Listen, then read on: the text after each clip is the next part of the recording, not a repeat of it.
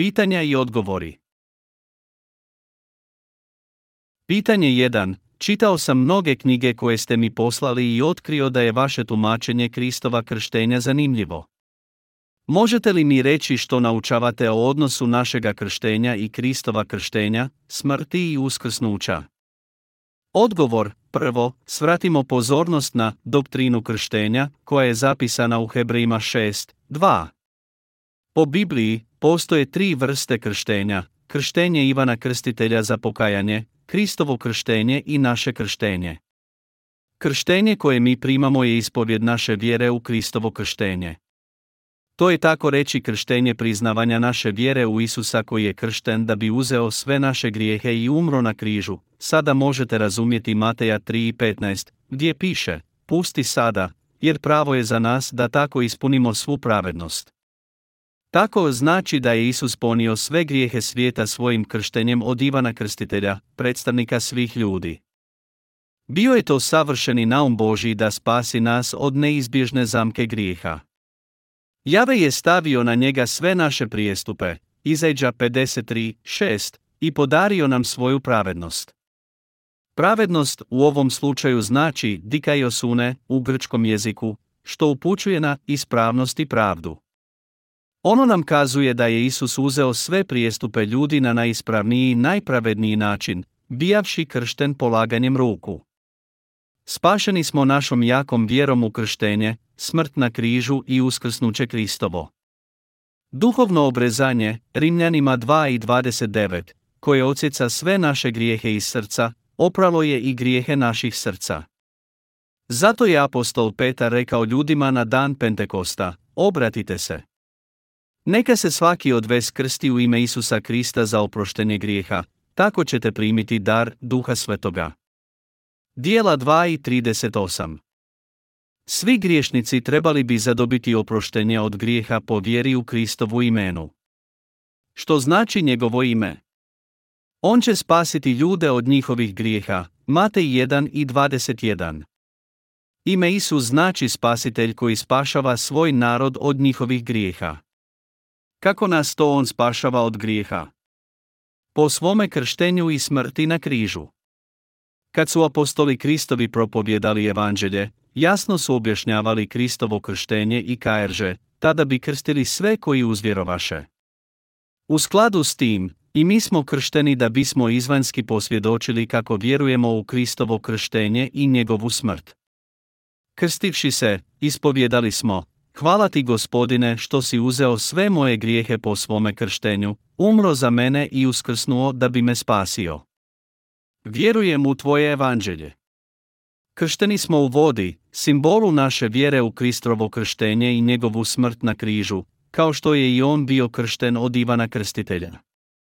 Tako su sveti iz prve crkve bili kršteni kao dokaz njihove vjere, nakon čega su prionuli iz evanđelje i spasenje, oproštenje grijeha. Obred krštenja nije obvezan premda je veoma važan jer voda krštenja nema ništa sa spasenjem.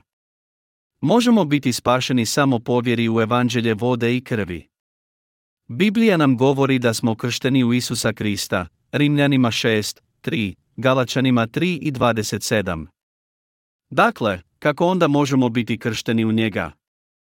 To je moguće samo po vjeri u njegovo krštenje, budući da tijelo, stari čovjek, može biti sjedinjen s Kristom i razapet s njim po njegovu krštenju. Prema tome, da bi Isus uzeo sve naše grijehe po svome krštenju, njegova smrt trebala je biti osuda za naše prijestupe. Zato smo i mi umrli s njim na križu i u našem tijelu, dijelu naše osobe koja griješi, umrli grijehu i bili spašeni od svih naših prijestupa. Oni koji su sjedinjeni s Kristom po njegovu krštenju i smrti, mogu biti sjedinjeni s njim i po njegovu uskrsnuću. Njegovo uskrsnuće nije samo naše uskrsnuće od mrtvih grijehu, nego i uskrsnuće koje nam omogućuje biti na novorođenima kao djeca Božja, savršeno čistima i bezgrešnima pred Bogom. Da nismo prenijeli naše grijehe na njega, ne vjerujući u njegovo krštenje, smrt i uskrsnuće bi bili besmisleni i ne bi se ticali našega spasenja. Oni koji su položili svoje grijehe na njega, trebaju se sjediniti sa njegovom smrću na križu, a krštenje je nagrađeno spasenjem i nanovorođenjem u pravednosti. Međutim, oni koji ne položiše svoje grijehe na njega po vjeri u njegovo krštenje, nemaju udjela u njegovoj od smrti i uskrsnuću. Krštenje vjernika je dostojanstveno kao i obred vjenčanja. Krštenje vjernih je izvanjska proklamacija nutarnje vjere. Kad proklamiramo našu vjeru u njegovo krštenje i kriz pred Bogom, svetima i cijelim svijetom, naša vjera postaje čvršća. Ako krivo razumijemo istinsko zančenje krštenja koje je Isus primio od Ivana Krstitelja, ne vjerujemo da ćemo biti spašeni čak i ako ne vjerujemo u njegovo krštenje i važnost njegova krštenja. To je đavolji trik. Mi primamo oprost od grijeha i onda smo prihvaćeni u nebu po izetinskog vjeri u Kristovo krštenje, a ne vjerom u naše krštenje. Pitanje 2. Kako mogu reći da sam pravedan ako griješim svaki dan? Odgovor, mi kao ljudska bića griješimo od trenutka našega rođenja pa do smrti, u stvari, to je zbog naših fundamentalnih stavova u kojima su grijesi. Biblija stoga kaže, nema pravednoga, niti jednoga. Rimljanima 3 i 10 Zato je apostol Pavao priznao pred Bogom da sigurna je riječ i zaslužuje punu vjeru. Krist Isus dođe na vijet da spasi griješnike. Od njih sam prvi ja, 1 Timoteju 1 i 15. A sada se nezavisno od zakona, očitovala Božja pravednost za koju svedoče zakoni proroci, i to pravednost Božja po vjeri u Isusa Krista a sve koji vjeruju, nema razlike, jer su svi sagriješili i lišeni su Božje slave, i svi su opravdani darom njegove milosti, otkušljenjem u Kristu Isusu, Rimljanima 3, 21 spojnica 24. Ova pravednost Božja znači da je Isus Krist bio kršten od Ivana Krstitelja u Jordanu. Prilikom krštenja on je rekao Ivanu, pusti sada, jer takako nam valja ispuniti svu pravednost. Matej 3 i 15. On je ponio sve grijehe svijeta na najpravedniji i najispravniji način, krstivši se od Ivana Krstitelja, predstavnika svih ljudi. Time je dan poslije Kristova krštenja, Ivan izjavio, evo jaganca Božega koji uzima grijeh svijeta, Ivan 1 i 29.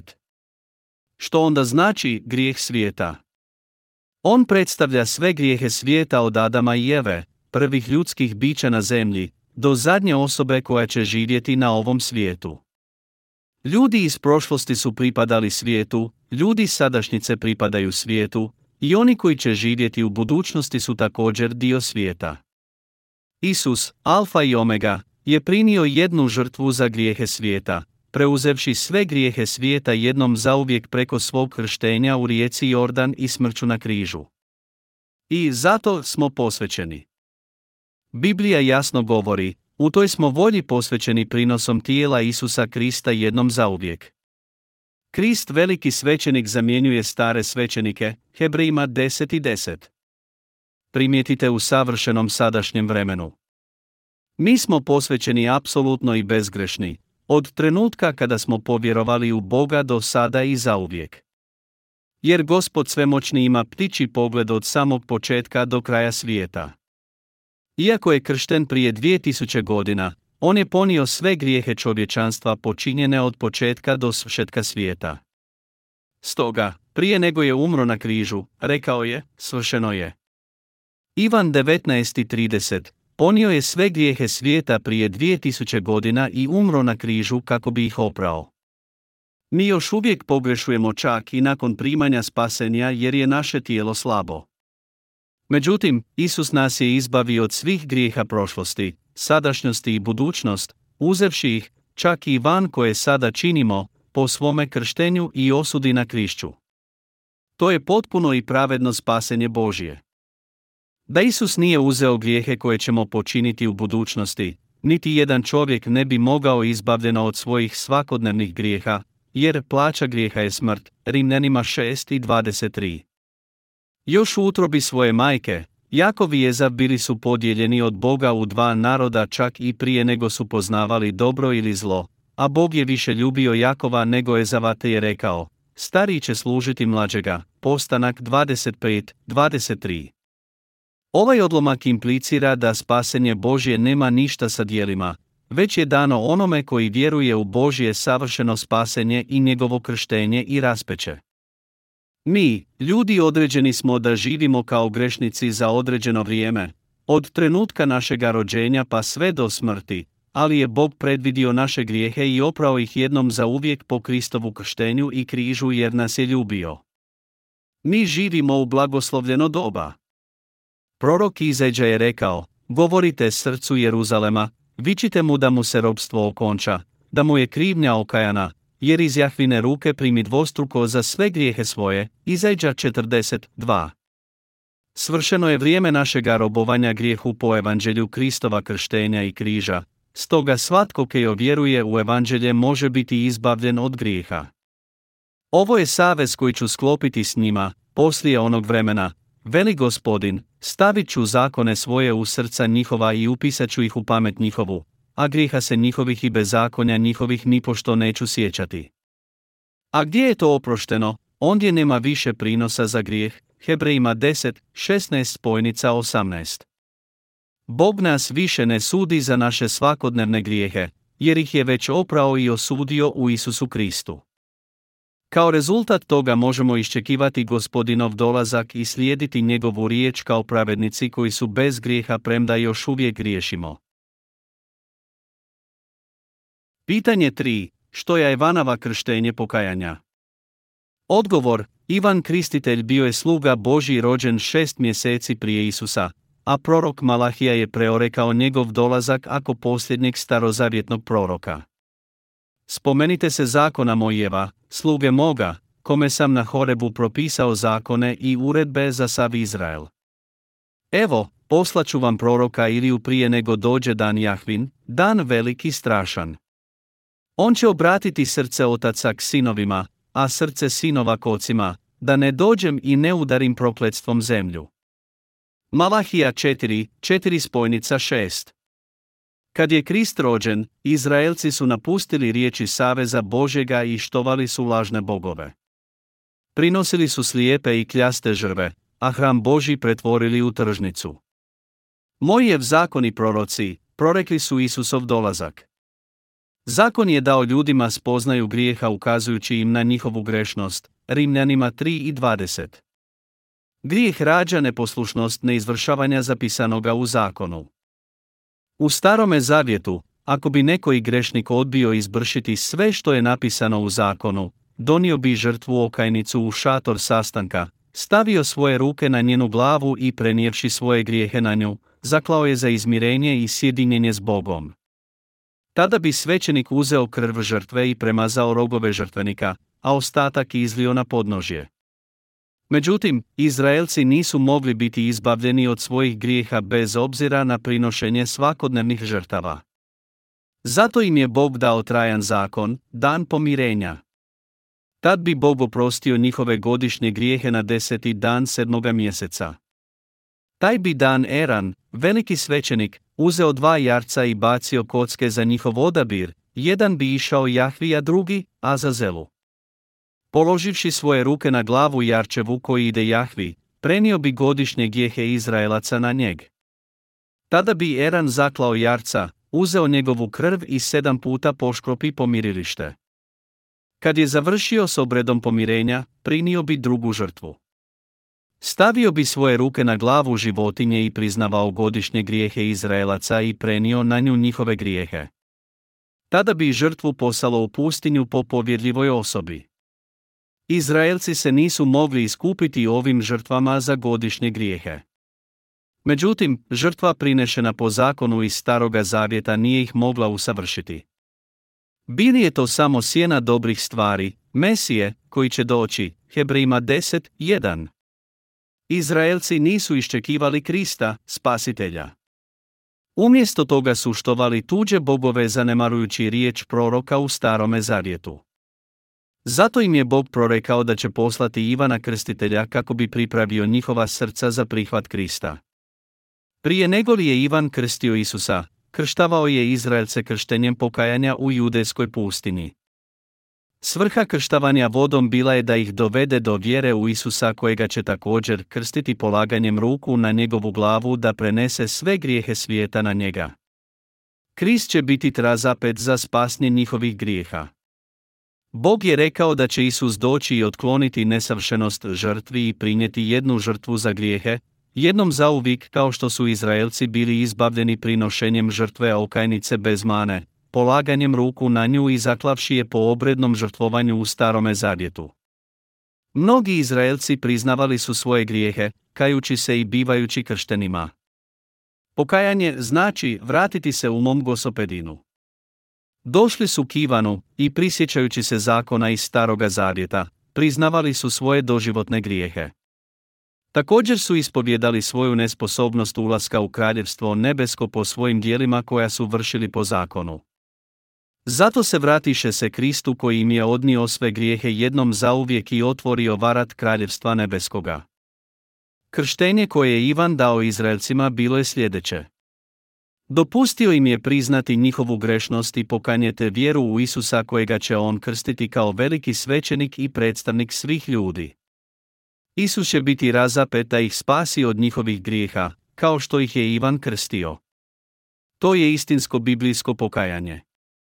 Zato Ivan izjavljuje ljudima, ja vas krstim vodom u znak obraćenja, ali onaj koji dolazi poslije mene jači je od mene. Ja nisam dostojan skinuti mu obuću. On će vas krstiti duhom svetim i ognjem. Matej 3.11 Ivan Krstitelj je okrenuo umove ljudi prema Isusu, svjedočeći im da će Isus odnijeti grijehe svijeta, Ivan 1.29, i pobjednički umrijeti za njih. Tako je Isus sam posvjedočio tome da je Ivan došao da pokaže put ka pravednosti. Mate 21 i 32 Pitanje 4. Zar ne mislite da će tumačenje Kristova krštenja kao uvjeta spasenja obezvrijediti njegovu smrt na križu? Odgovor, Kristovo krštenje i smrt na križu jednako su važni. Ne možemo reći da je jedno važnije od drugoga. Međutim, problem je što mnogi kršćani danas znaju samo za krv Kristovu na križu. Oni vjeruju da im je oprošteno jer je Krist umro na križu, ali nije samo križ sredstvo po kojem je Isus uzeo sve grijehe svijeta. Budući da je bio kršten od Ivana Krstitelja, koji je sve grijehe svijeta prenio na njega, Kristova smrt na križu može biti prividna osuda za sve naše grijehe. Vjerovanje samo u križ bez Kristova krštenja nalikuje prinošenju žrtava Bogu bez polaganja ruku na njenu glavu. Oni koji bi prinosili takve žrtve nisu mogli biti izbavljenima jer je to bio nezakoniti prinos koji gospodin nije mogao prihvatiti. Bog je pozvao Mojesija i u šatoru sastanka mu rekao, ako njegov prinos za žrtvu paljenicu bude od krupne stoke, neka prinese muško bez mane. Neka ga dovede k ulazu u šator sastanak da pred Jahvom bude primljen. Neka stavi svoju ruku na glavu žrtve paljenice da mu za njegovo ispaštanje bude primljena. Levitki zakonik 1, 3 spojnica 4 Gospodin je pravedan i zakonit. Uspostavio je pravilan i pravedan zakon da opere naše grijehe. Kad prinosimo žrtve po propisima zakona, gospodin je prihvaća i izmiruje se s nama. Međutim, jedan od najčešćih pogrešaka koje ljudi čine jest što vjeruju da će samo vjerom biti spašeni ako priznaju Isusa kao njihova spasitelja, jer gospodin je ljubav. Biblija kaže, tko god zazove ime gospodnje, spasit će se, dijela 2 i 21, Erimljanima 10 i 13, gdje još stoji, neće svaki koji mi govori, gospodine, gospodine. Ući u kraljevstvo nebesko, nego onaj koji vrši volju moga nebeskog Oca. Matej 7 i 21. Da bismo priznali Isusa za spasitelja, moramo poznavati zakon spasenja od Boga. Kad bismo mogli biti spašeni samo po vjeri u Isusa, tada uopće ne bi bilo svrhe da pismo piše o sustavu žrtvovanja u starome zavjetu i o bezbožnicima u Mateju 7 i 21. Međutim, predivan i savršen put Božega spasenja jasno je zapisan u Bibliji. Odista to jasno možemo vidjeti u Levitskome zakoniku 3, 4 kako je grešnik polagao svoje ruke na žrtveni prinos i prenio svoje grijehe na njegovu glavu, zaklao žrtvu i prolio njenu krv prinoseći je kao žrtvu okajnicu i pomirnicu. Prinošenje žrtava bez mane bez polaganja ruku na njenu glavu je nepotpuno i ne može okajati grijehe. Obje riječi u starome i novome zavjetu imaju međusobnu istovjetnost. Izađa 34.16 Kristovo krštenje u Jordanu istovjetno je s grešnikovim polaganjem ruku na glavu žrtve u starome zavjetu. Kad je došao k Ivanu da ga krsti, rekao mu je, pusti sada, jer tako nam dolikuje da ispunimo svu pravednost. Matej 3.15 Ovdje sva pravednost označava pravdu i pravilnost. To znači da je ispravno za Isusa da postane žrtva okajnica za ljude. Također je bilo ispravno za njega da bude kršten od Ivana Krstitelja tako što će ovaj položiti svoje ruke na njega da prenese sve grijehe svijeta na najispravniji način, u skladu s žrtvenim sustavom, koji se sastoji od polaganja ruku i krvi. Baš kako je Bog uspostavio u starome zavjetu. To bi u konačnici značilo da je on uzalud umro, ne uzevši naše grijehe jer nisu položeni na njega. Ako dakle vjerujemo samo u križ, a ne i u njegovo krštenje. To rezultira stanjem da je njegova krv nečista i nesposobna da ih opere. Hebrima 10 i 29. Njegova bi krv stvarno bila učinkovita u pranju grijeha u srcima ljudi, samo ako vjeruju da su im svi grijesi prenešeni na Isusa kad ga je Ivan krstio i položio svoje ruke na njega. Ivan je svjedočio da onaj koji pobjeđuje svijet vjeruje u Isusa kao sina Božefa koji je došao s vodom i krvlju. Isus je došao s vodom i krvlju, ne samo s vodom i ne samo s krvlju. Jednog Ivanova 5, 4 spojnica 6. On je objasnio svojim učenicima sve u svezi njega i pisma, počev od Mojija pa do proroka, i pokazao im je da je on žrva okajnica iz staroga zavjeta. David je u pesalnima rekao, tada rekoh, evo dolazim. U svitku knjige piše za mene, Pesalem 48, Hebrejima 10, 7. Kao rezultat toga, njegovo krštenje ne umanjuje značaj križa nego je ono gospodinovo evanđelje koje dopunjuje i dovršava značenje križa. Ono jedan ko naučava da ne možemo biti izbavljeni bez krštenja i dragocjene krvi Kristove. Spašen si ako zadobiješ oprost grijeha po vjeri u Kristovo krštenje, njegovu krv na križu i primanje dara, duha svetoga, jednog Ivanova 5, 8, dijela 2 i 38. Pitanje 5. Možete li mi objasniti evanđelje vode i duha? Odgovor, ako smo izgubili iglu negdje izvan kuće, zacijelo bismo je potražili na mjestu gdje smo je izgubili. Međutim, veoma abstraktno bi zvučalo da je pokušamo naći u kući jer mislimo da ćemo bolje vidjeti. Susreo sam nekoliko sličnih ljudi u crkvama. Premda se nalaze usred nepotpunih bilbijskih suprosnosti glede našega krštenja vodom i razloga zašto je Ivan krstio Isusa, nikada se ne upitaju ova važna pitanja. Glede takvoga ponašanja, rađaju se nove denominacije i ogranci. Da bismo prekinuli ove neprekidne kontroverzije, izađimo iz kaosa i vratimo se na mjesto gdje smo izgubili iglu. Ako iskreno žudimo da upoznamo istinu, odbacimo stereotipe kojima ne možemo udovoljiti u području religije. Zašto su apostoli tako mnogo naglašavali Kristovo krštenje? Jer je ono otajstvo istine evanđelja vode i duha koje su primili od Isusa i porpovjedali po cijelome svijetu. Isus je rekao, tko se ne rodi od vode i duha svetoga, taj ne može ući u kraljevstvo nebesko, Ivan 3, 5. Biblija nam kaže da je Isus došao s vodom i krvlju da nas spasi od grijeha. Jednog Ivanova 5, 6. Značenje krv je križ. A što voda predstavlja? Zašto je Ivan krstio Isusa? Zašto je rekao, pusti sada, jer tako nam dolikuje da ispunimo sve što je u skaldu sa Božom voljom? Matej 3 i 15, prilikom svoga krštenja. Volio bih razumjeti evanđelje vode, duha i krštenja Kristova. Evo nekoliko kratkih objašnjenja evanđelja vode i duha koje je dao učenicima svojim. Apostoli su najviše naglašavali krštenje Kristovo u svojim propovjedima. Apostol je Pavao rekao, predao sam vam najprije ono što sam primio, da je Krist, suglasno pismima, umro za naše grijehe, da je pokopan, da je treći dan, suglasno pismima, uskrnuo, 1 Korinčanima 15, 3 spojnica 4. Što znači da je Krist suglasno pismima umro za naše grijeh. To je uzeto iz starog zavjeta. Umro je za nas suglasno otkrivenju i savez iz staroga zavjeta. Hebrejima 10, 1 kaže, budući da zakon posjeduje samo sjenu budućih dobara. Pogledajmo sada neke tradicionalne zakone prinošenja žrtava u Levitkosme zakoniku 1, 3 spojnica 5. Da bi grešnik mogao okajati sve svoje grijeh, morao je zadovoljiti tri uvjeta. 1. Donio bi žrtvu bez mane, Levitski zakonik 1, 3. 2. Stavio bi svoje ruke na njenu glavu, Levitski zakonik 1, 4.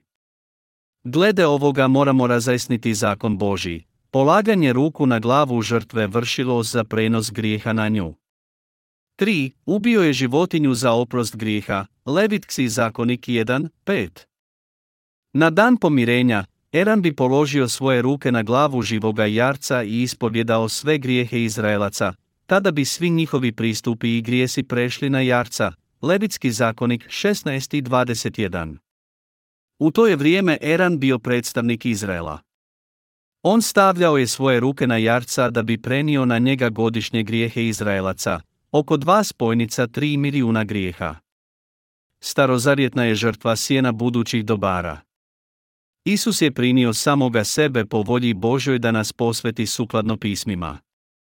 Kao prvo, Isus je došao u tijelu čovjeka kako bi postao janje Božje bez mane. On je jedinorođeni Boži sin i otisak bića njegova, Hebrejima 1, 3. Tako mu pristaje da bude žrtva okajnica za svo čovječanstvo. Drugo, Ivan Krstitelj je krstio Isua u Kordanu. Krštenje je obavljeno polaganjem ruku, a Ivan je krstitelj potoma Karanav. Kad je stavio svoje ruke na Kristovu glavu, svi grijesi svijeta prešli su na njega, sukalno zakonu Božjem. Isus je rekao Ivanu, pusti sada, jer tako nam dolikuje da ispunimo sve što je u skaldu sa Božom voljom. I ovaj ga pokrsti. Konačno smo sve naše grijehe stavili na njega. Sljedećega je dana Ivan ugledao Isusa i rekao, evo jaganca Božega koji uzima grijeh svijeta, Ivan 1 i 29. Treće, Isus je umro na križu za oprost od svih grijeha uz riječi, svršeno je. Ivan 19 i 30. I ustao je iz mrtvih kako bi nas opravdao pred Bogom. E sjetite se žrtve okajnice koja je bila prinošena za oprost grijeha. Grešnik je trebao staviti svoje ruke na glavu žrtve prije nego bi ju zaklao. Da je zaboravio samo i jedan dio iz zakona, polaganje ruku na glavu žrtve, ne bi mogao biti spašen je učinio bezakonje. Ako kršćanin ne zna značenje Kristova krštenja, takav zacijelo ima grijeh u srcu i ne može biti spašen samo po vjeri. Većina kršćana zna za samo puvinu Kristove službe. Apostol Ivan jasno objašnjava evanđelje u svojoj prvoj poslanici. To je onaj koji je došao s vodom i krvlju, Isus Krist, ne samo s vodom nego s vodom i krvlju. I duh je onaj koji ovo svjedoči, jer je duh istina. Jednog Ivanova 5, 6. Postoje mnogi izrazi u Bibliji koji dokazuju važnost njegova krštenja u činu njegove pravednosti za naše spasenje.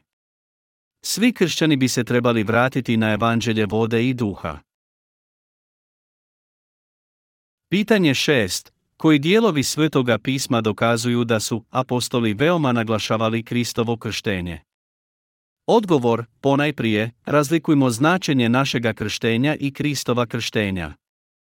Ne možemo biti nanovo rođeni ako ne primimo krštenje vodom. Samo vjerom u Isusa Krista možemo biti nanovo rođeni. Naknadni obredi kao čin krštenja ili obrezanje nisu neophodni za spasenje. Biblija nije usredotočena na krštenje vodom. Ona više ističe Kristovo krštenje od Ivana Krstitelja. U stvari, postoje mnogi izrazi koji dokazuju da je Kristovo krštenje neophodno i važno za naše spasenje. U evanđeljima je Kristovo krštenje prikazano prolozima. Evanđelje po Marku započinje evanđeljem o Kristu, Sinu Božjemu, nastavlja s njegovim krštenjem, a Ivan je zapisao evanđelje u vremenskim razmacima rabeći terminologiju poput idućeg dana 1 i 29 i trećega dana 2, 1, počev od dana Kristova krštenja. Ivan je krstitelj navještao riječ Božju, a idućega je dana krstio Isua rekavši, evo jaganjca Božega koji uzima grijeh svijeta, Ivan 1 i 29. Svi su grijesi svijeta položeni na njega kad ga je Ivan krstio. Tad je umro na križu za oprost grijeha uz riječi, svršeno je. Ivan 19.30 i treći je dan ustao iz mrtvih. Apostol Pavao je rekao, Krist umrije za naše grijehe sukladno pismima, 1 Korinčanima 15.3. Ovdje se pisamo odnose na stari zavjet. Kako griješnik može prinijeti žrtvu i zadobiti oprost? Treba staviti svoje ruke na glavu žrtve. Ako bi izostavio taj važan dio obreda, ne bi mogao primiti oprost jer je prinio nezakonitu žrtvu. Apostol je Pavao rekao, ili ako ne znate da smo svi koji smo kršteni u Krista Isusa, u njegovu smrt kršteni. Rimljanima 6, 3 Biti kršten u Krista znači vjerovati u njegovo krštenje u Jordanu, a en samo naše krštenje. Kako smo mi to kršteni u Krista? Kad vjerujemo u činjenicu da je Ivan Krstitelj položio svoje ruke na njega prilikom njegova krštenja, tada smo i mi kršteni u njega, jer svi koji ste kršteni u Krista, obukli ste Krista na sebe, Galačanima 3 i 27. Svi koji su stavili voje grijehe na Isusa po Ivanu Krstitelju, nemaju grijeha i postali su djecom Božjom. U njemu ste i obrezani, ne obrezanjem obavljenim rukom, nego obrezanjem Kristovim, odlaganjem tijela koji služi grijehu, Kološanima 2 i 11. Način izbavljanja od grijeha jest obrezanje nutarnjim obrezanjem, obrezanjem srca, Rimljanima 2 i 29. Što znači, vjerovati u Kristovo krštenje koje odsjeca grijehe srca, kako je apostol Pavao rekao. Ono što je ona unaprijed označivala, to jest krštenje, spasava sad i vas, i ono nije uklanjanje tjelesne nečistoće, nego Bogu upravljena molitva za dobru savjest, uskrsnućem Isusa Krista. 1 Petrova 3 i 21 Krštenje je zenk koji nas spasava. Kao što znamo da su ljudi bili pogubljeni u dobano jer nisu vjerovali u vodu, pa čak i danas popstoje neposlušnici koji će biti pogubljeni jer premda su mogli vjerovati u Isusa, ne vjeruju u njegovo krštenje, a ono je voda. Apostol Ivan otkrio je sve o evanđelju u njegovoj prvoj posalnici, to je onaj koji je došao s vodom i krvlju, Isus Krist, ne samo s vodom nego s vodom i krvlju. I duh je onaj koji ovo svjedoči, jer je duh istina. Jednog Ivanova 5, 6 Isus nam je došao po svome krštenju i križu da nas spasi od svih grijeha. Ivan također piše, tako troje svjedoči, duh, voda i krv, i ovo se troje slaže. Jednog Ivanova 5, 8 Ovo nam govori da je Kristovo krštenje, njegov križ i duh jedan sastojak savršenoga spasenja. Isus je rekao Nikodemu, zaista, zaista, kažem ti, tko se ne rodi od vode i duha svetoga, taj ne može ući u kraljevstvo nebesko. Ivan 3, 5. Opet, mi smo rođeni od vode i duha. Verovanje u njegovo krštenje i križ dovoljno je da budeš izbavljen i primiš duha svetoga kao dar. To je ono što Biblija govori o na novom rođenju. Isto tako, apostol je Pavao rekao, obratite se. Neka se svaki od vas krsti u ime Isusa Krista za oproštenje grijeha, tako ćete primiti dar Duha Svetoga. Dijela 2 i 38 Da bi dobio oproštenje grijeha i dar Duha Svetoga, moraš uvijek u svome srcu čvrsto vjerovati u Kristovo krštenje. Što još reći? Postoje mnogi izrazi koji ustrajno upućuju na njegovo krštenje kao neizostavan čin pravednosti za naše spasenje. Kršćanstvo se mora vratiti na evanđelje vode i duha. Zato pustimo na stranu početnu nauku o Kristu i težimo za onim što spada na zrele, ne postavljajući ponovno temelja odvraćanjem od mrtvih dijela, vjerom u Boga, naukom o obrednim, pranjima i polaganju ruku, o uskrsnuću mrtvih i vječnom sudu. Hebrejima 6, 1 spojnica 2 Sada možemo naći trag u pronalaženju izvornog evanđelja prve crkve. Oni su naučavali doktrinu krštenja, polaganja ruku, uskrsnuća iz mrtvih i vječnoga suda onima koji su se tek obratili. Svi trebamo vjerovati u svome umu da je Krist uzeo sve naše grijehe po svome krštenju i umro na križu da bude osuđen umjesto nas, sukladno Božjemu zakonu. Pitanje 7. To je ono što već vjerujem i poučavam, osim ako ti ne stavljaš poseban naglasak na čisto znajmarenost Kristovo krštenje. Što je onda tako drugčije u evanđelju vode i duha? Odgovor, biti spašen, znači imati izbavljenje, oproštenje grijeha.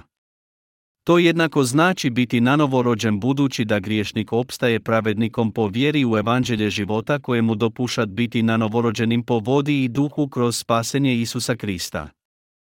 Duh seti silazi na izubavljene i nanovorođene i svjedoči im da su djeca Božja. Zato, sve je opet isto, primanje duha svetoga, biti izbavljen, nanovorođen, postati dijete Božje i postati pravednikom. Isus je rekao, ja sam put, istina i život. Nitko ne dolazi ocu osim kroz mene, Ivan 14, 6, koji naglašava da samo po Isus, jednorođenome Sinu Božjemu možemo ući u kraljevstvo Božje. Stoga, moramo znati kako je to Isus oprao sve naše grijehe i sve koji zavrijeđujemo, uveo u svoje kraljevstvo. Ipak još mnogo kršćana misli da ih zazivanje njegova imena može spasiti. Oni vjeruju u Isusa bez otvaranja Biblije, bez poznaje što je On učinio da nas spasi od naših grijeha. Bog je duh i sveti u kojem nema mijene ni promene, no mi živimo u grijehu. Ulazak u kraljevstvo Božje je moguće samo kroz Isusa, i mi možemo vjerovati u njega vjerom u zakon duha života u Kristu Isusu, Rimljanima 8, 1 spojnica 2. Mnogi čak i ne znaju što je Krist uradio pe pitanju spasenja, već slijepo vjeruju u nja govoreći, gospodine, gospodine. Misle da su spašeni ali još uvijek imaju grijeh u srcu. Ako još uvijek imaš grih u srcu usprkos vjeri u Krista, od čega si onac spašen? Ako ih netko upita, kako je Isus oprao tvoje grijehe, većina ih odgovara, vjerojatno ih je oprao na križu. Na drugo pitanje, imaš li još grijeh u srcu, oni kažu, naravno. Ime Isus znači, spasitelj koji spašava ljude od grijeha, Matej 1 i 12. Mi vjerujemo u Isusa da bi bili spašeni. Međutim, ako još uvijek imamo grijeh u srcu premda vjerujemo u Krista, još uvijek smo grešnici, prodani u ropstvo grijeha i bit ćemo suđeni zbog toga.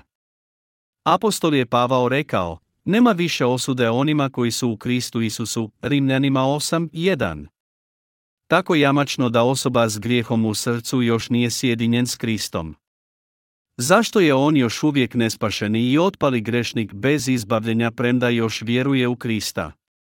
To je zbog toga što vjeruje samo u krv bez odlaganja svojih grijeha na njega po Kristovu krštenju. Zato još uvijek imaju grijeh u srcu, a Krist je umro na križu, bez obzira na njihov grijeh. Postoji značajna razlika između vjerovanja u Kristovo krštenje i nevjerovanja u njega. Neki su izbavljeni i postali su pravednima po vjeri u Kristovo krštenje, dok su drugi ostali u grijehu bez vjere u nuđerzi. Duh sveti ne silazi na grešnika. On silazi samo na pravednika koji je izbavljen vodom i duhom. Isto je rekao apostol Pavao, ili ako ne znate da smo svi koji smo kršteni u Krista Isusa, u njegovu smrt kršteni.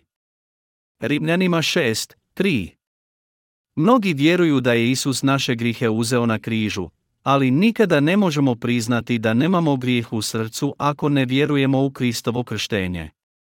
Ako ipak vjerujemo druge kačije, krivi smo jer lažemo Boga i griješimo protiv vlastite savjesti.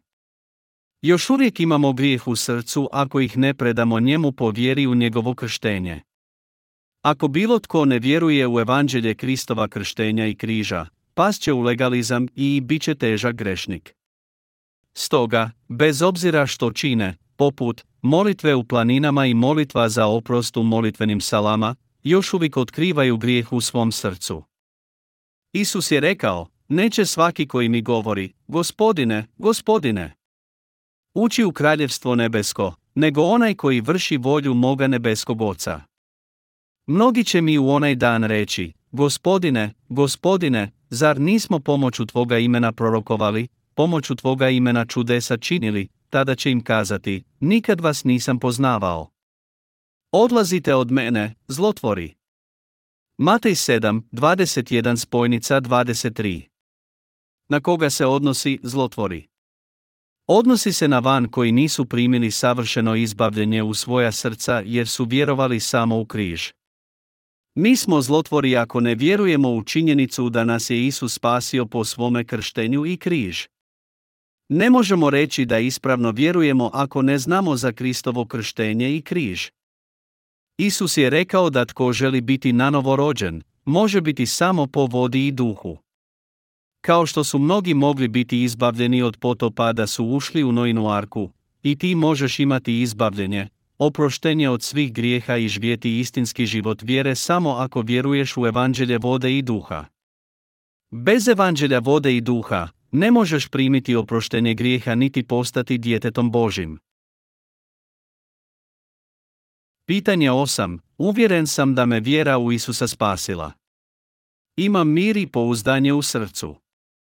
Ali, tvoje su me propovjedi zbunile. Trebam li vjerovati u njegovo krštenje i križ kako bih bio spašen? Odgovor, ako ne vjeruješ u Kristovo krštenje, zacijelo imaš grijeh u srcu.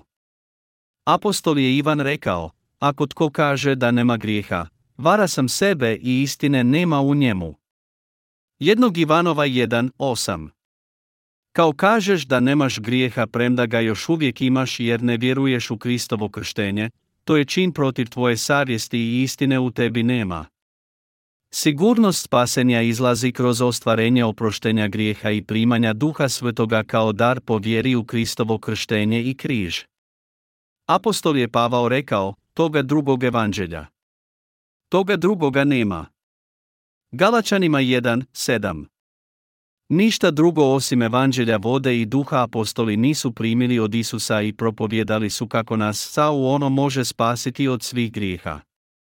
Ako ne vjerujemo u evanđelje vode i duha, koje su propovjedali apostoli, još uvijek imamo grijeh u srcu. Kako možemo imati sigurnost spasenja ako je grijeh još uvijek u nama? Kad uzorito živimo pred Bogom, sigurni smo da imamo radost i sigurnost spasenja u sebi, ali te sigurnosti nemamo i bojimo se kad je breme grijeha u našim srcima kad sagriješimo. Takvo je spasenje izgrađeno na našim osjećajima i mislima, ali ih Bog ne podržava. Spasenje koje je postavljeno na nečijoj volji postupno postaje sveto tražeći oprost grijeha svakoga dana. Oni koji vjeruju u ovo krivo spasenje smatraju da će biti spašeni jednoga dana ako se održe svetim življenjem, svakodnevno tražeći oproštenje grijeha i obdržavanjem zakona pod dobrim dijelima. Oni su ipak još uvijek grešnici ako ne polože svoje grijehe na Isusa po vjeri u njegovo krštenje.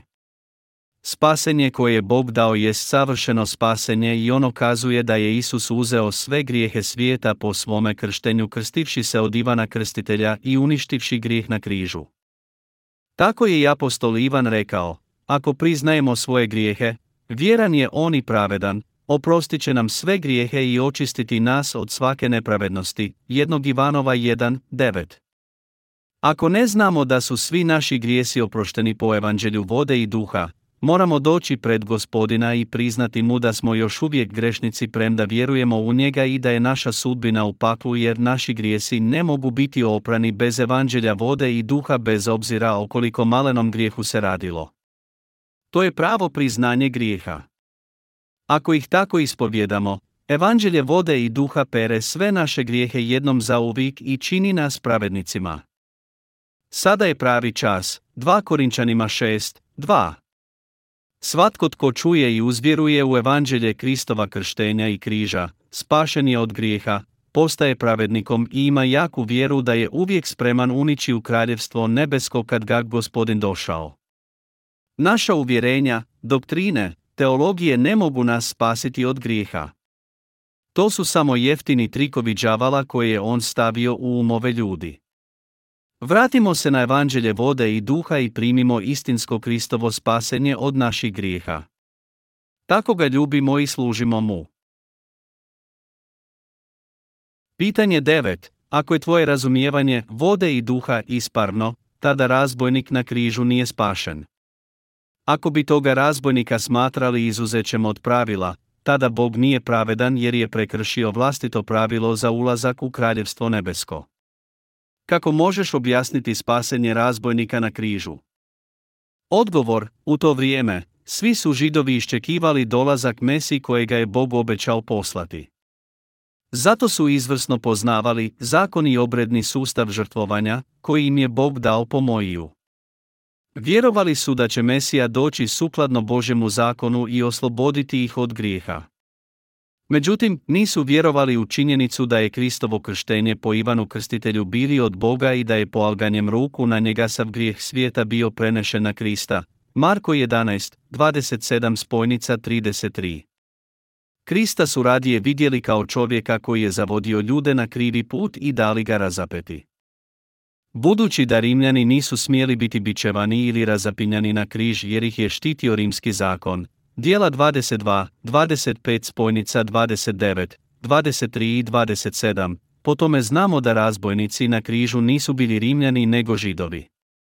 Također znamo da se jedan od tih razbojnika plašio Boga jer je rekao, Gospodine, sjeti me se kad dodješ u svoje kraljevstvo, Luka 23 i 42. Evanđelje kraljevstva nebeskoga tada nije bilo propjedano poganima sve dok im Petar nije počeo propovijedati, dijela 10, 1 spojnica 11, 18. Razbojnik je poznavao zakon Božji i obredni sustav koji je Bog dao Mojiju. Tako je on znao da će Mesija doći sukladno zakonu Božjem. Oni koji dolaze k Bogu moraju priznati da su grešnici osuđeni na pakao za njihove grijehe. Razbojik je priznao svoje grijeh rekavši, mi dosita pravednu kaznu trpimo za svoja nedjela, Luka 23 i 41. Također znamo da se bojao Boga i nadao se ući u kraljevstvo nebesko jer je rekao, Gospodine, sjeti me se kad dodješ u svoje kraljevstvo, Luka 23 i 42. Rekao je, ovaj čovjek nije učinio ništa loše, Luka 23 i 41. Kako je razbojnik znao što je Isus učinio? Vjerovao je da je Isus začet po duhu svetome, da je rođen od djevice Marije, bio kršten od Ivana Krstitelja, predstavnika svih ljudi, da je uzeo sve grijehe svijeta i bio razapet. Taj je čovjek bio židov koji je srcem vjerovao u Krista premda je bio razapet za svoja dijela. To su oni koji priznaju svoje grijehe po krštenju po kojem je Ivan obznanio Božju pravdu čuvši da su svi njihovi grijesi prešli na Isusa po njegovu krštenju. Međutim, oni koji nisu prihvatili Ivanova krštenje pokajanja, odbacili su volju Božju jer nisu vjerovali u Kristovo krštenje, Luka 7, 28 spojnica 30. Naprotiv, razbojnik koji je postao spašen priznao je da su sva Kristvova dijela bila dobra i pravedna, dok drugi to nije učinio. Mogao je reći za Krista da je bio pravedan jer je priznao svoje grijehe po Ivanovu krštenju i uzvjerovao da je Isus uzeo sve njegove grijehe po svome krštenju. Luka 1, 1. Sukladno tomu, mogao je biti spašen. On je također bio čovjek koji je vjerovao u evanđelje vode i duha. Zbog toga što je Bog pravedan, opravdao je van koji vjeruju u Kristovo krštenje i križ sukladno zakonu Božjem. Pitanje 10. Budući da je Bog milostiv i suesosjećajan, zar nas ne bi mogao prihvatiti kek pravedne ako vjerujemo u Isusa i premda imamo grijeh u srcu? Odgovor, Bog je ljubav, ali je i pravedan. Budući da je takav, on mora osuditi grijeh. Plaća grijeha je smrt, Rimlajnima 6 i 23. To znači da je grešnik nakon suda određen za pakao. Obe razdvaja pravednike od grešnika, kao što je odvojio tamu od svijetla. Bog pravednima naziva van koji nemaju grijeha jer vjeruju da je Isus oprao sve njihove grijehe po svome kršteju i bio razapet do osuđen za njihove grijeh. Međutim, svi koji još uvijek imaju grijeha jer ne vjeruju u Isusovo krštenje, griješnici su pred Bogom. To su oni koji ne vjeruju u vodu, drugim riječima, u Kristovo krštenje, kao što to nisu vjerovali ljudi u nojno vrijeme. Ako bi Bog takve, koji imaju grijeh u srcu smatrao pravednima i bezgrešnima, onda bi bio lažov, ne bi mogao suditi ili vladati svojim stovrenjem. On je rekao, ja ne opraštam zlikovcu, izlazak 23, 7. Zlikovci su oni koji slijede tradiciju i ovise o njoj, koji odbacuju evanđelje vode i duha po kojem nas je Bog spasio od svih griha na najpravedniji i najispravniji način. Isus je rekao, od grijeha jer ne vjeruju u mene, Ivan 16, 9.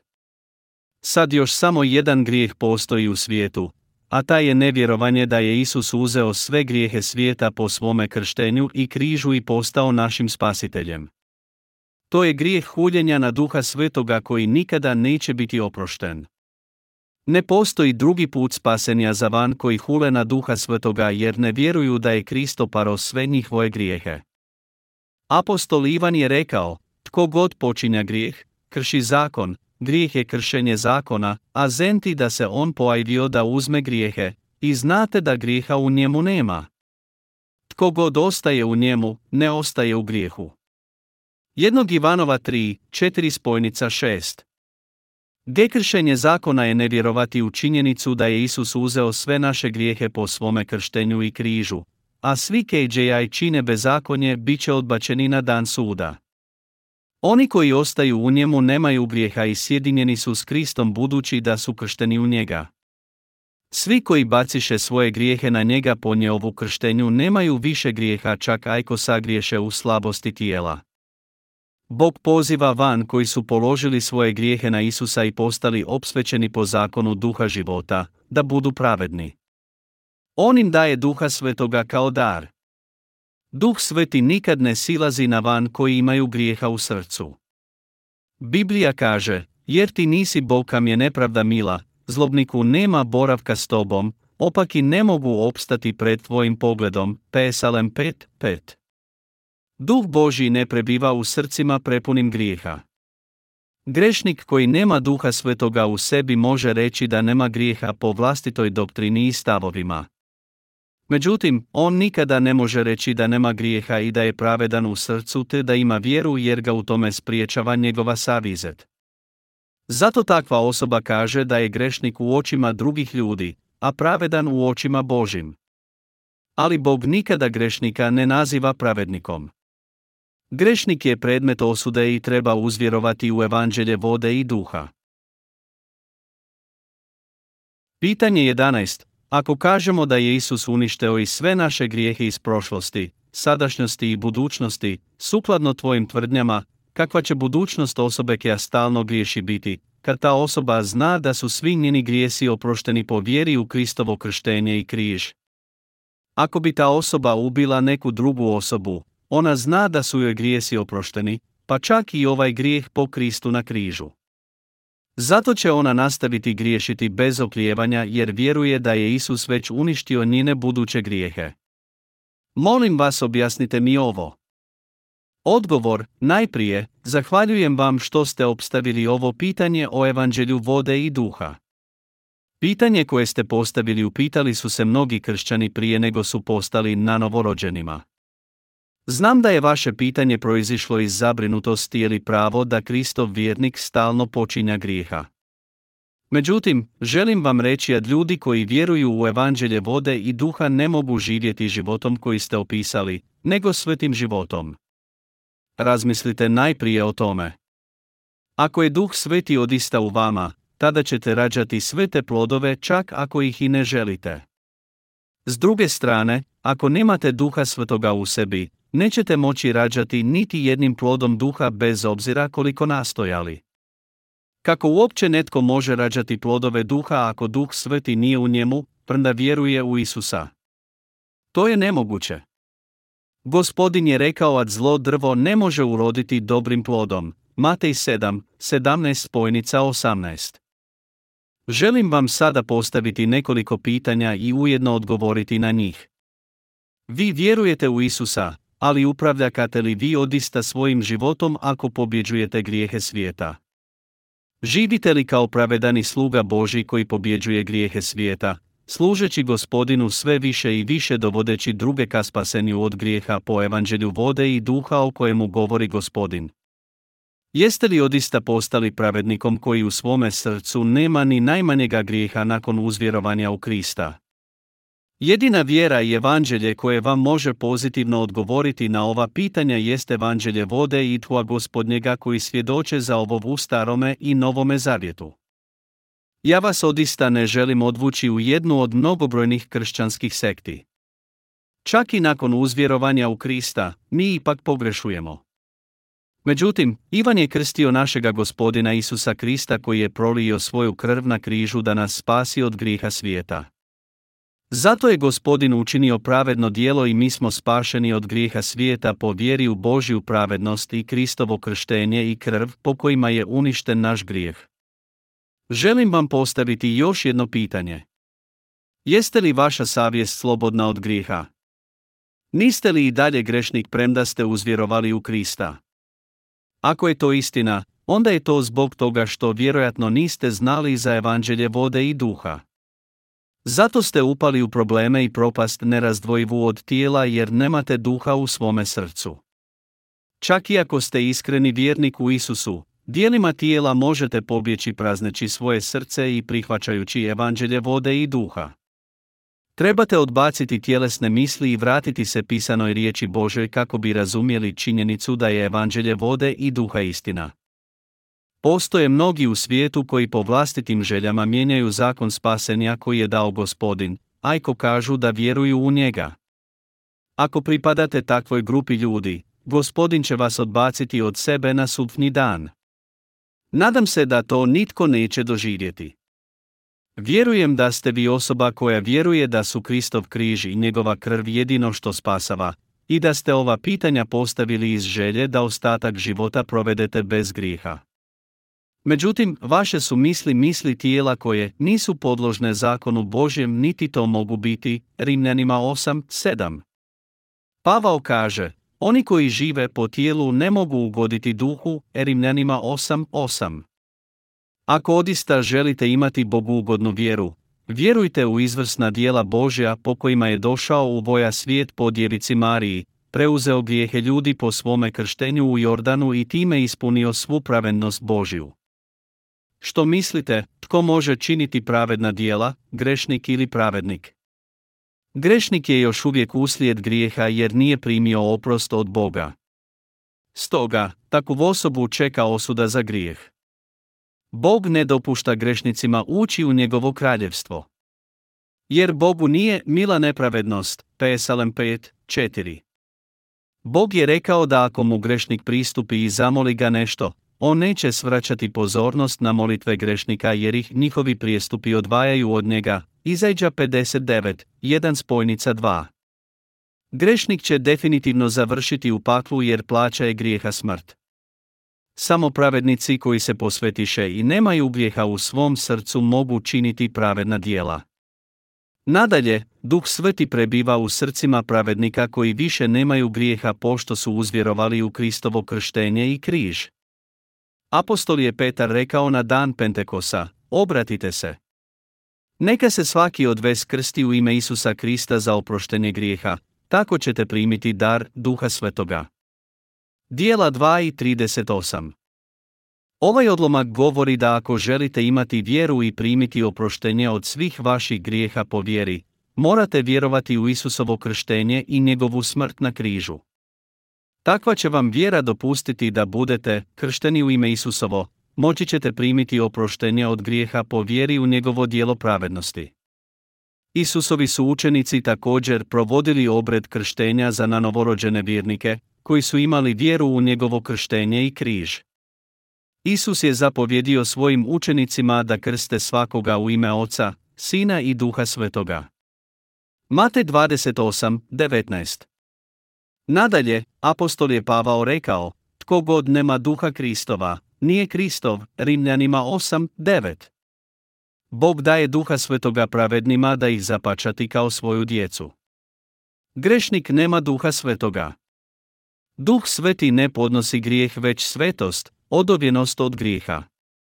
Duh vodi pravednike putem pravednosti i putem najsjedovanja Božje volje. Što je, onda, volja Božja? To povjedati evanđelje vode i duha ljudima iz svakoga naroda i krsiti ih sukladno velikom poslanju.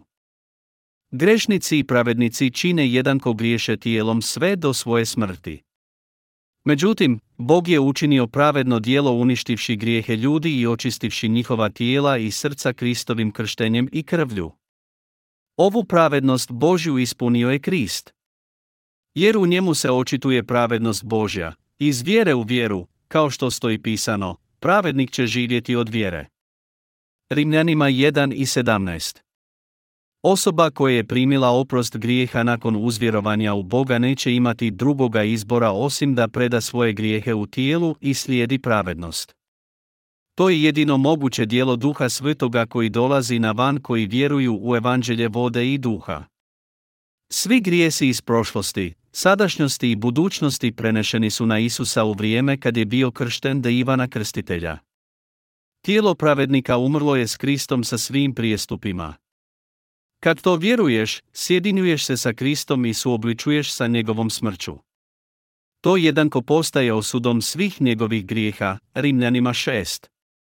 Zato, premda je tijelo pravednika umrlo na križu zajedno s Kristom, nema druge mogućnosti osim da stalno griješi, ali ga duh sveti ipak vodi. Pravednik slijedi duha svetoga i čini diđelea zbog duha koji je u njemu. Premda su u vrijeme apstola mnogi smatrali da oni koji vjeruju u evanđelje vode i duha, ne mogu živjeti svetim životom jer nemaju grijeha u njihovim srcima. Međutim, to su takvi ljudi koji evanđelje vode i duha nagoski razumiju, a kojega su apostoli propovjedali. Zato apostol Pavao poručuje takvima, što ćemo dakle reći? Da dalje ostanemo u grijehu da se poveća milost. Daleko od toga. Mi koji umrije smo grijehu, kako da još živimo u njemu, Rimljanima 6, 1 spojnica 2, i nadodaje, dek, ja sam umom svojim služim zakonu Božemu, a tijelom zakonu grijeha, Rimljanima 7 i 25. Na kraju, tijelo pravednika još uvijek je salbo i zato je podložno grijehu, ali još uvijek slijedi duha propovjedajući evađelje cijelome svijetu. Pravednik hoda u duhu jer je njegovo srce pod milošću Božjom. Pa što? Da griješimo, kad nismo pod zakonom, već pod milošću. Daleko od toga. Zar ne znate, ako se nekome dajete za robove da mu se pokoravate, robovi ste onoga komu se pokoravate, bilo grijeha da umrete, bilo pokornosti da budete opravadni, Rimljanima 6, 15 pojnica 16. Kao što se pravo cvijeće razlikuje od umjetnoga, sjeme u srcu pravednika razlikuje se od sjemena grešnika. Udući da je duh sveti sjeme u srcu pravednika, on može slijediti duha i pravednost istine koja je ugodna Bogu. S druge strane, grešnik nema drugog izbora nego slijediti grijeh jer je grijeh sjeme u njegovu srcu. Grešnik ne može živjeti svetim životom jer nema duha da pokrije njegove prijestupe. Pretpostavka da vjernici u evanđelje vode i duha nisu sposobni voditi sve te živote je neosnovana i potiče od instinktivnih tjelesnih misli. Bog ih upozorava govoreći, a ovi pobđuju ono što ne poznaju, a što po naravi kao nerazumne životinje poznaju, u tom trunu. Đuda 1 i 10 Mnogo ljudi danas ne razumiju živote pravednih, iako priznaju evanđelje vode i duha kao pravo evanđelje, jer ga ne poznaju i nisu ga primili u svoje srce. Što misliš o pravednim dijelima koji nude tolik sadržaja i žrtvi s namjerom da se evanđelje proširi po cijelome svijetu? Po tvome nahođenju, zašto misliš da mi koji vjerujemo u evanđelje vode i duha trebamo živjeti grešno kako bi svoja dijela opravdali evanđeljem? Pravednici čine pravedna dijela po vjeri usred svjetla istine i Božje pravednosti. Oni koji žive pravedno, nanovorđeni su od Boga. Mi samo želimo da ostali ljudi na svijetu saznaju za evanđelje u kojem je Isus oprao sve njihove grijeh po svome krštenju i krvi. Nadalje, nadamo se da ćeš ti zajedno s drugima istinski, iz cijeloga srca primiti spasenje od grijeha svijeta po vjeri u evanđelje vode i duha i sresti se sa gospodinom u onaj dan.